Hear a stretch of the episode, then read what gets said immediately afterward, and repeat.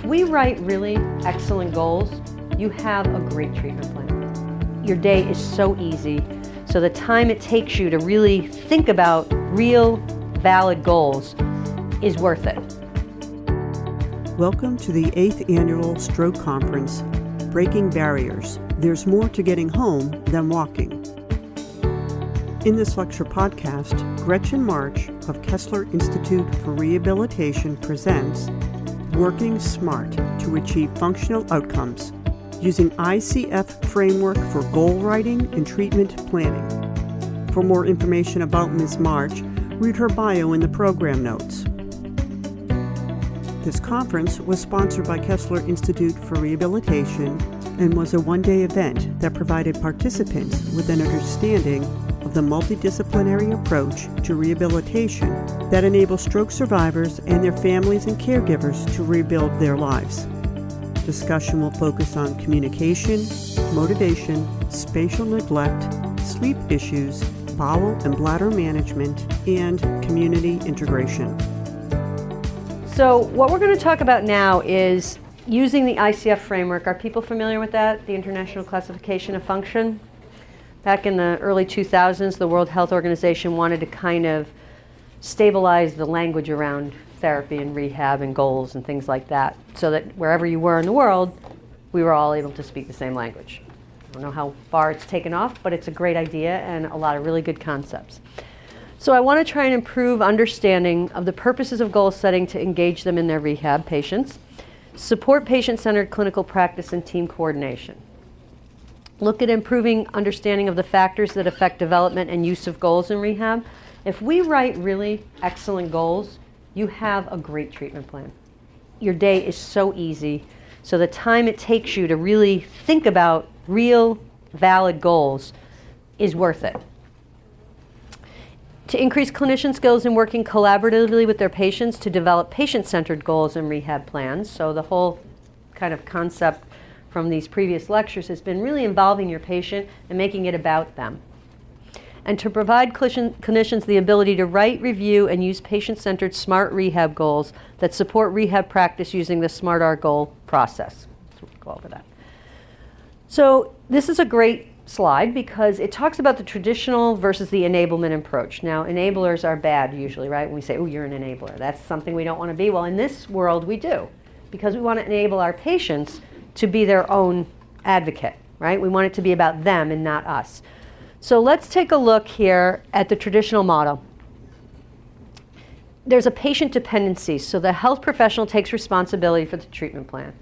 And if you think about your own practice, and it's good to be honest when you think about it, you do your assessment, you write everything down, you sit down, if you're lucky, right then, but usually at lunch or at four, or whatever time it is that you are doing all of the notes and then you write a treatment plan. And then you, you meet with them the next day, say, this is what we're going to do, right? The staff in a traditional approach are the doers or the fixers. So the work is being done when the patient's being treated. It's like, oh, you know, let me adjust this, or let me fix that, or let's, you know, plan to do it this way.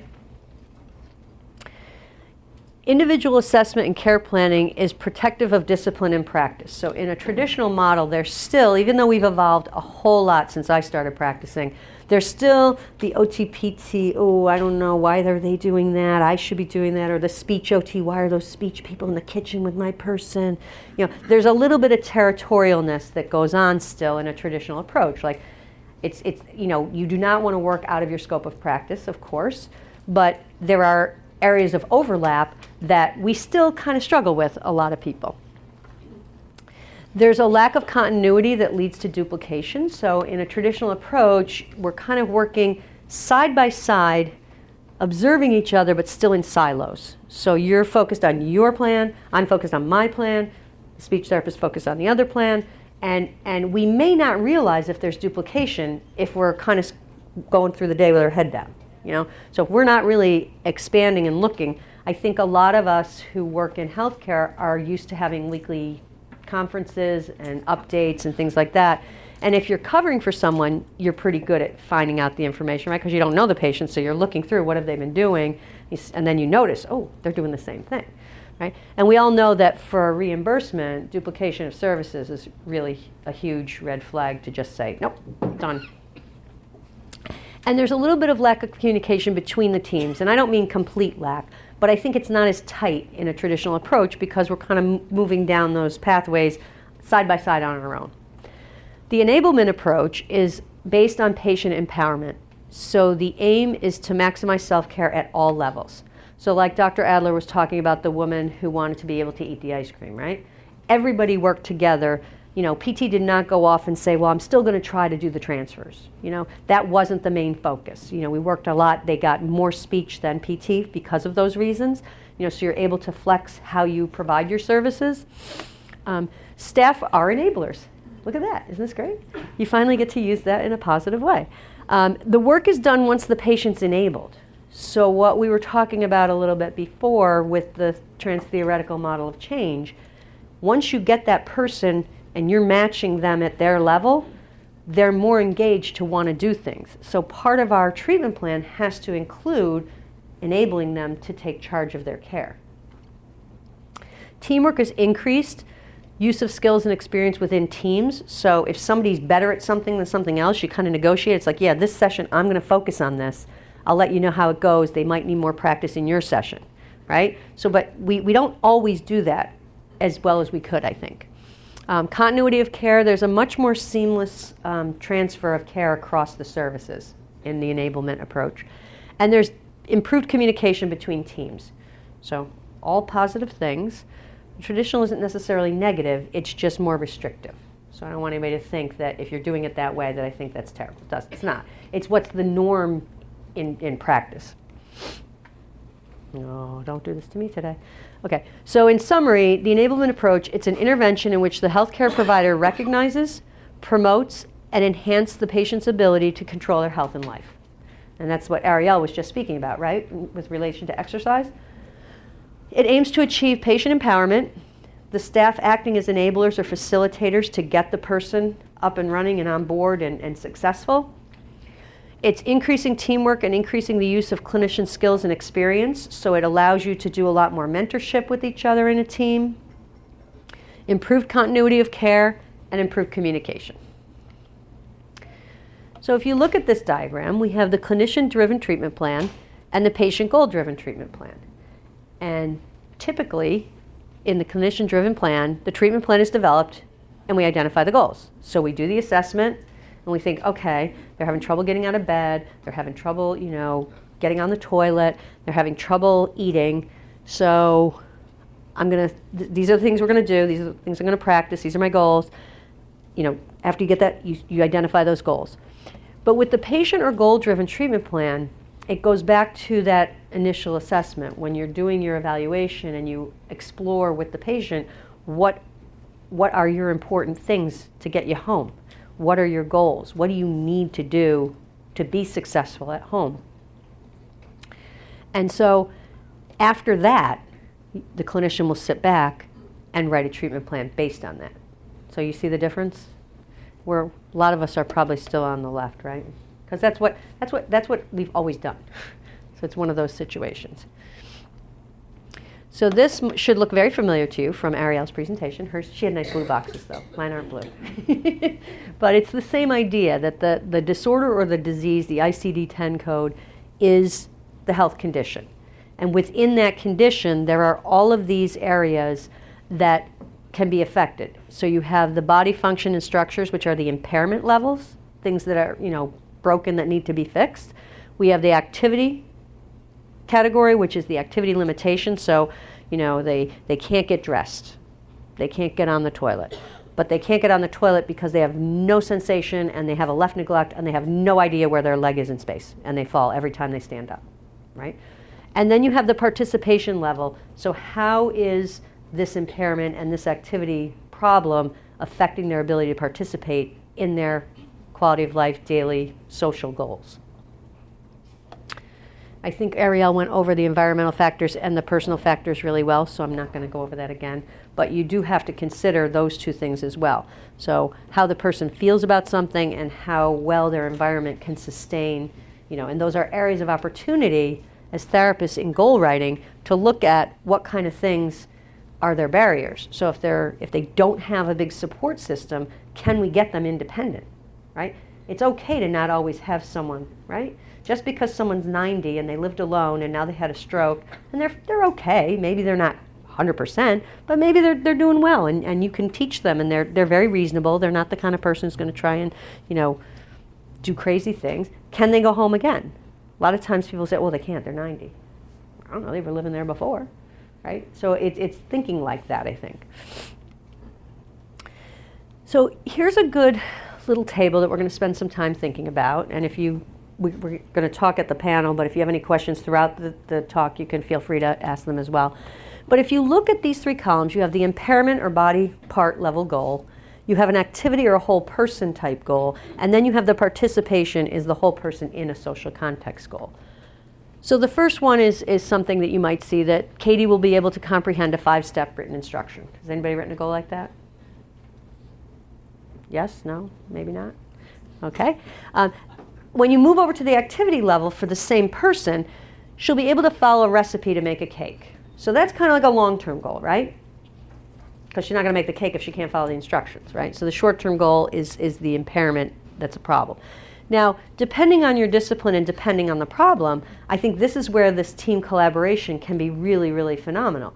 Because if I have somebody who has a lot of problems with their positioning of their their leg during gait and they're not following through with their sequencing, they can't turn to get on the toilet, I can continue to practice the toilet transfer, but if I collaborate with the PT and they know the problem I'm having in the toilet, they can do things that I'm not trained to do to facilitate getting them to that point. So it might be that PT might be working more on the impairment thing for that goal, and OT might be working on the activity. And the long term goal for everybody is to be able to be home independent and not need help on the toilet. Does that make sense? Another example would be Stephen's hip extensor strength will increase from 3 out of 5 to 4 out of 5. Okay? Now, if you tell the patient, hey, today we're going to work on increasing your hip flexor strength, what do you think? They're going to be excited about that? They don't even know what you're talking about? You think they're going to want to stay there and do it? They'll be like, oh, okay, great. What does that mean? So, like Ariel said, if there's a value attached to it, if you need to work on that hip extensor strength so that you can stand up and get in your car, that's important, right? So the activity level for that goal would be he'll be able to independently transfer from his wheelchair to his car. And then when you move it out to the, the ultimate goal for this patient is he'll be able to join his friends at their weekly outing at the pub, because this was from Australia, just so you know. Just so you know, his mates. Um, and I don't have a good Australian accent, so I won't do that for you. Um, Another type of, of goal that you could look to see is like Jones anxiety will de- be decreased by three points on a certain scale. Again, that's sort of a weird way to measure it, right? Because do we think about scales that we use? I mean, but we do write these goals because I, I, review a lot of charts. I, am telling you, everywhere I go, these goals are out there. Um, Joanne will be able to, in the company of unfamiliar people, for greater than 45 minutes without experiencing a panic attack. So, you know, that's her activity level goal. She has to be able to be around people to be in a meeting at work or something. She'll attend her daughter's ballet recital. So now there's going to be 200 people there. She's got to be able to sit there and not have the problem. Um, let's see. David's deep neck flexor strength will improve from grade two to four.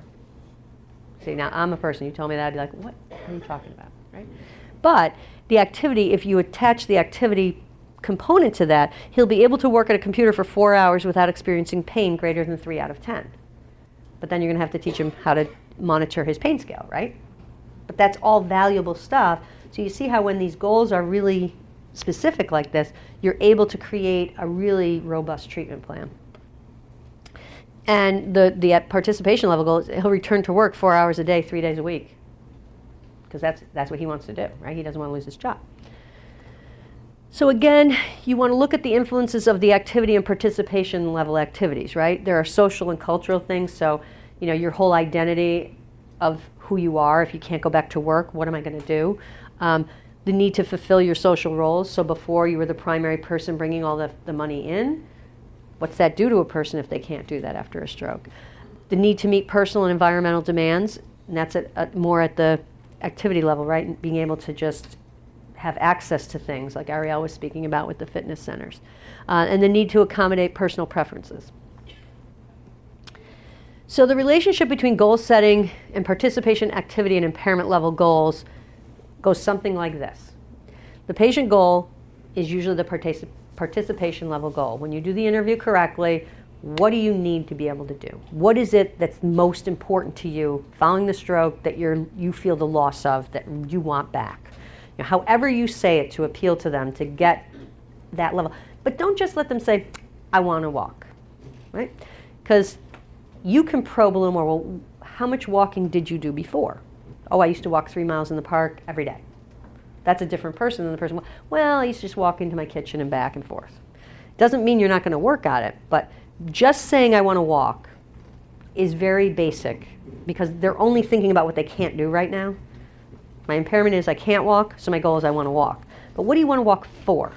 Well, I need to walk because I do all the supermarket shopping myself. And I'm the one who has to go, and the, the store is very big, and this is, this is what I need to do.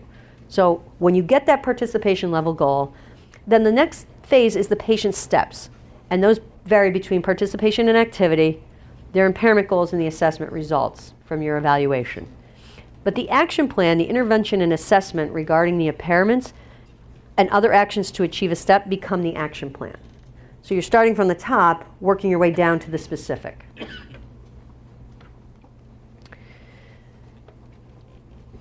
Again, the patient goal is participation generated and it's more likely to come from the patient themselves.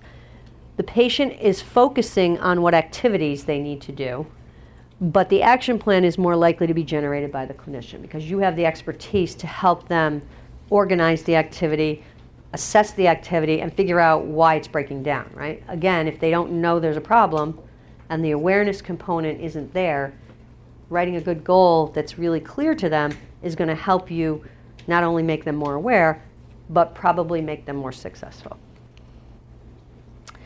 How many people have heard of SMART goals? Yeah, right? So, our current electronic documentation systems, and different people have different ones. So, some people have free text. How many people can have a free text option in their goal writing? How many people have absolutely no choice and it's all click off? Somewhere in between, you have access to writing them, but you don't use it. You just click off. And that's okay. This, is, this is not judgmental. It's like a no judgment zone, like Planet Fitness. It's all, it's all good. it's all good. Because the whole point of these conferences and things is to get together and share information that may be helpful. And when you when you hear it and you think about it, you're like, you know what, I do do that. I don't want to admit it, but I do do that. I, you know, you catch yourself, so your awareness goes up the same way you train your patients for awareness you start to think differently, and you'll, you'll find some amazing things can happen. So the SMART stands for specific. So your goals have to be specific. They have to be measurable. They have to be achievable, relevant, and time bound. So if you include each one of those things in every goal you write, it'll be very clear to you what you need to do with your patient. The patient will be very clear why they're doing it. And it does take a little bit of extra time than clicking off a goal. So typical goal for a person in rehab. They had a stroke, right? They come in, you do the assessment. They can do, I don't know, 50% of the transfer. You know, they need you to help them 50% of the time. So, what level are they? Mod, right? Or that mod assist level, right? So, you're going to write a goal, you do your assessment, and why can't they, what is the reason that they're mod assist? Where are they having the problem? So let's just pretend that they can stand up pretty well, but when they take the steps to turn, they only turn to the right and they don't really seem to follow with their left foot. So they potentially could have a neglect and they have a decreased awareness of where they are in space, right? So they're great in a straight line. They look, they look fabulous you think, oh, no problem. You go to get them to turn. They do this. The walker's here. They're going all the way to the right. They're doing the 360 instead of the, the 45. You know, so you know there's something going on. So when you have that person, typical goal, you might, what would their long-term goal be? What would you want their long-term goal to be? Now, currently, if you had that person, you'd write a goal. All right, nobody wants to say, so I'll say. You'd say something like, you know, the patient will be modified independent with his transfers by discharge right? Something like that? Familiar? Okay. So you have that in there. And the short term goal would probably say something like, you know, maybe we would address the turning, but a lot of times people don't. They'll just write, you know, patient will be, you know, close supervision in one week. Right? So when you think about it, does that really measure anything? No, right? It's reporting a status. Now, we need to give that status and we need to show change for insurance companies for sure. So I'm not saying you don't want to include a level or some way of, of identifying how you're measuring it, but I think that we fall into the trap of letting them say that's what they want, because I think if we did it the other way, they still wouldn't deny us because it's so clear. So I think, you know, you, you be the judge. so let's look at some elements here and some examples of measurable goals. Cognition. How many people write separate cognitive goals? That's what I thought. Very few. How do you address cognition in your goals? Or do you? Right. So, say you've got that high level person Dr. Adler was talking about, and he's kind of impulsive, and his judgment isn't very good. He's, he's a little unsteady on his feet, but he thinks he can, you know, climb on the step stool to get the, the light bulb in the, right?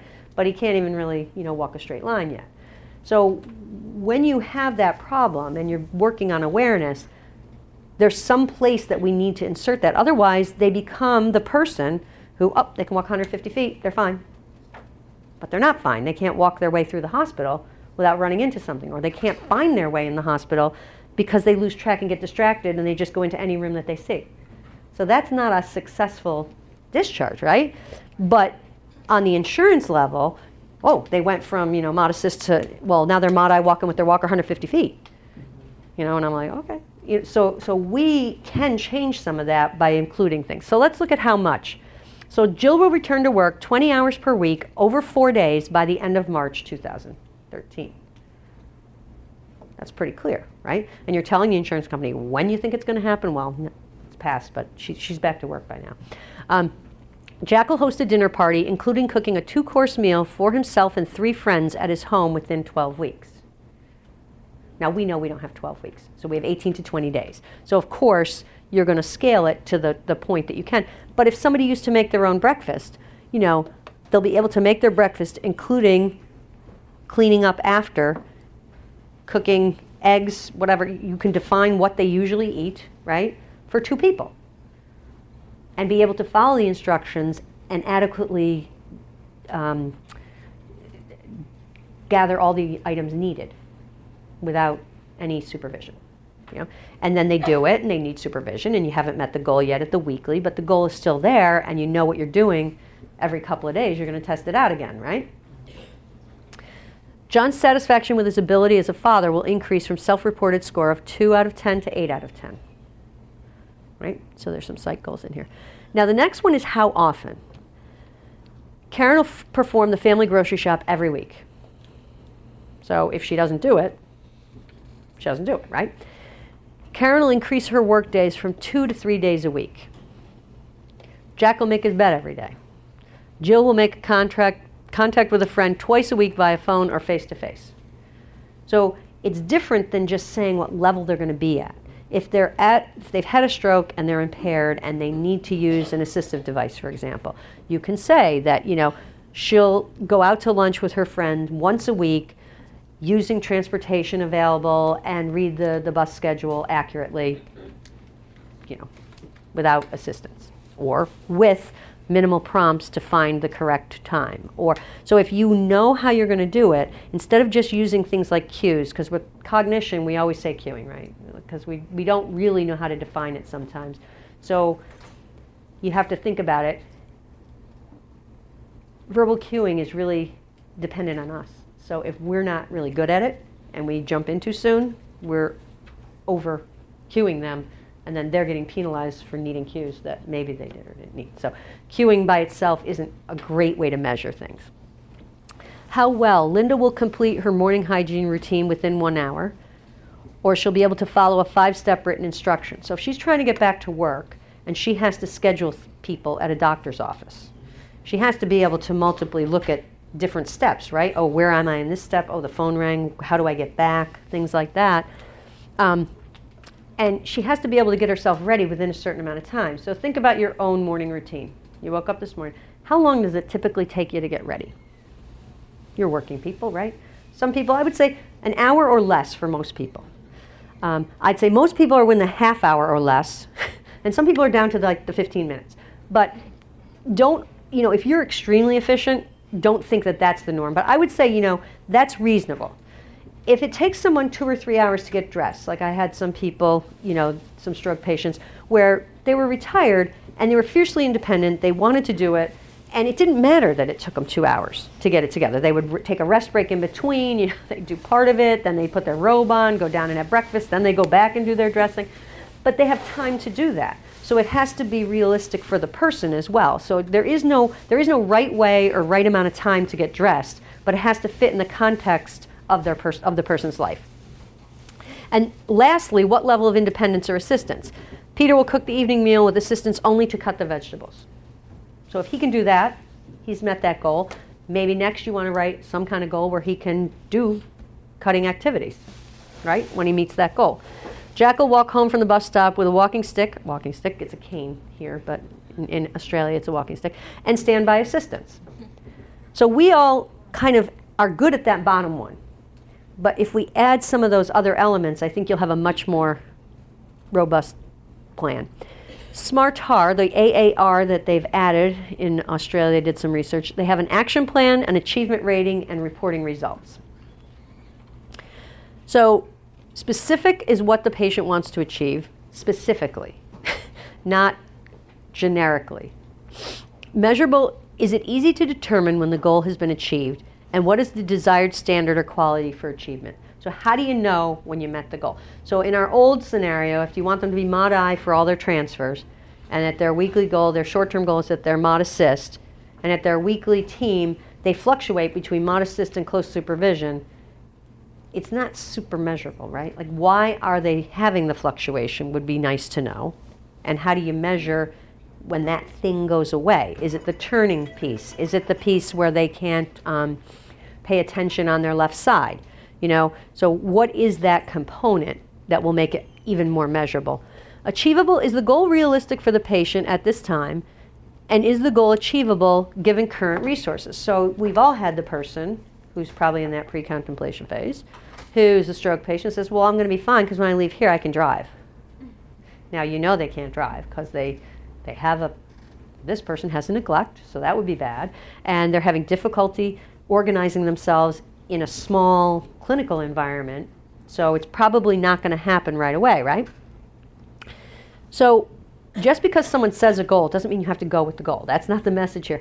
We also have to counsel them and work on the awareness of is the goal appropriate, right? And is it achievable? I would say to that person, I say, you know, I think that's a really good long term goal, and I think we should keep that window open. But right now, let's think about the last three days when every time we walked to the kitchen, you ran into four things. If you're running into things when you're walking, what's going to happen when you're in a vehicle? You could hit people. You could hit yourself. You could, you know. So helping them kind of keep that moving. Is it relevant? Have they stated they want to achieve the goal, and is the goal relevant for the services requested? So if somebody wants to eat and they're coming to PT and they're saying, All I want to do is eat, I'm not going to do it. Great one in OT happens all the time. Just want to walk. I'm like, Well, that's not my thing. So what do we want to walk for? You know, and I, as an OT, don't walk people till their contact guard are better because if they need gait training, they need PT to walk, right? So it's it has to be relevant for the the service request, and you have to say, well, let's think about what we talked about yesterday when we set up that list and that treatment plan together. You also wanted to be able to, you know, play with your grandchildren on the floor, like Ariel said. So let's look at the transition from sitting on the floor to getting up, and then you can practice your walking in PT. How long do you think it'll take for the patient to achieve the goal? This is kind of tricky because we don't always know, but once you start to see them that first week, you can get a sense of how well they're they're adapting to the goals. Like are they are they making movement toward it? Is there absolutely no movement? Then you might want to reassess is the goal too high? Because that happens sometimes. How many times have you picked up a person that someone else did the eval, you pick them up and you're like, "Oh, how did they think this was going to happen?" And sometimes it happens because maybe you're maybe you're a neurospecialist and you're working in an ortho gym or a cardiac gym and you're not sure what that goal is. So you do the best you can. So you can always revise your goals, is the message. Um, the action plan what does the team need to do to achieve the goal? So, this is where that team communication comes in. You're working together. I'm going to focus on this, you focus on that. The achievement rating is using a scale to describe the degree to which the patient has achieved a goal. So, I think we have the CARE scores now, the GG scores in rehab. FIM is, FIM is no more, Lauren? FIM? Bye bye, FIM. Bye bye, FIM, everyone. Anyone who did the FIM, bye. Happy. Um, and reporting goal outcomes. Who needs to know about the progress the patient made to date? So the patient needs to know, right? In those care partner meetings, when we meet with the families regularly through their stay in rehab, the, the families and caregivers need to know, and our insurance companies need to know, right? Don't worry about that, it's the same thing. so, in summary, patient centered participation goals are the best. So, when you're thinking long term, think about what that patient wants to do in their life. Not, you know, if you think about our long term goals, that they'll be independent with transfers to all surfaces, and we think, okay, is that really exciting about in life? Like, okay, I can get on the toilet, yay. you know, it's a very limiting kind of way of thinking. Um, use the ICF conceptual model as a guide. If you write your goals in a smart format, you'll find that you have really clear ways to measure. So, how many times have you wanted to upgrade someone? You want them to be able to use the toilet in their room because toileting is one of the biggest, single biggest reasons people don't get home. Incontinence and toileting, right? So, if we take that as a goal, what what can we do to help them? Right? We can what's going to be measurable in that so it's going to be they're going to be able to find their way, not have collisions. They're going to be able to turn the most safe and effective way. So instead of turning this whole big way to the right, we're going to teach them, you know, to put their hand a certain place and maybe make that safer. Um, and just remember that that action plan achievement rating and reporting is helpful. For anyone who's familiar with the Canadian Occupational Performance Measure, people out there, um, that's a nice kind of way to, to get that achievement rating, right? So you ask someone, what's important to you? How well are you performing this task right now? And they'll say, I, you know, I'm doing it about 50%. And you say, how satisfied are you with that? It's terrible, right? But then you'll get the person who, you know, it's important to them to, to brush their or to brush their hair, but for the last five years they've had shoulder problems and someone's been helping them, so their performance is very poor, but they're very satisfied with the fact that their life is okay. So you can use those kind of tools to help you tease out which things are most important to people. Woo, right on time. Woo! For more information about Kessler Foundation, go to kesslerfoundation.org. Follow us on Facebook, Twitter, and Instagram. Listen to us on Apple Podcasts, Spotify, SoundCloud, or wherever you get your podcasts.